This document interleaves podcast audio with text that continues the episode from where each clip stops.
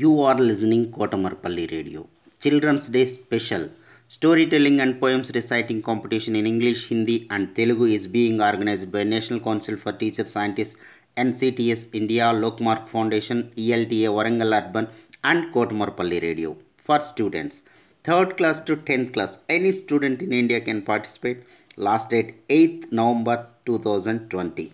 Further information contact Mrs. Umarani through email cdays2020 at gmail.com cdays2020 at gmail.com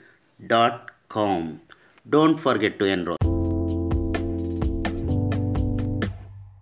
as part of this sheikh ahmad 8th class student of ghs boys sangareddy narrating about chachaji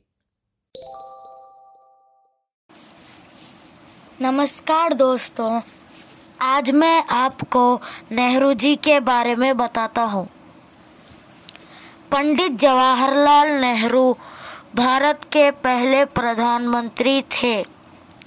आपका जन्म 14 नवंबर अठारह में इलाहाबाद शहर में हुआ था।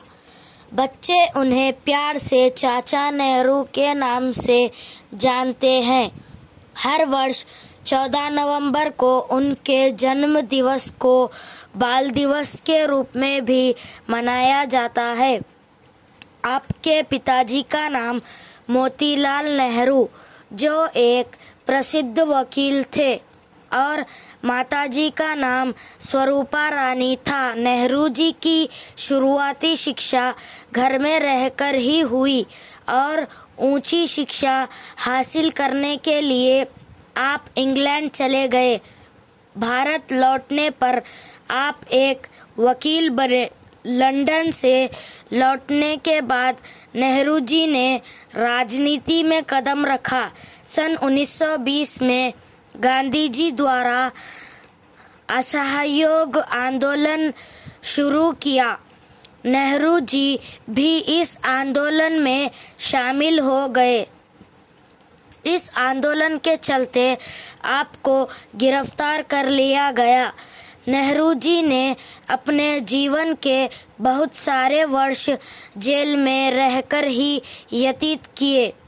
15 अगस्त 1947 को भारत आज़ाद हुआ।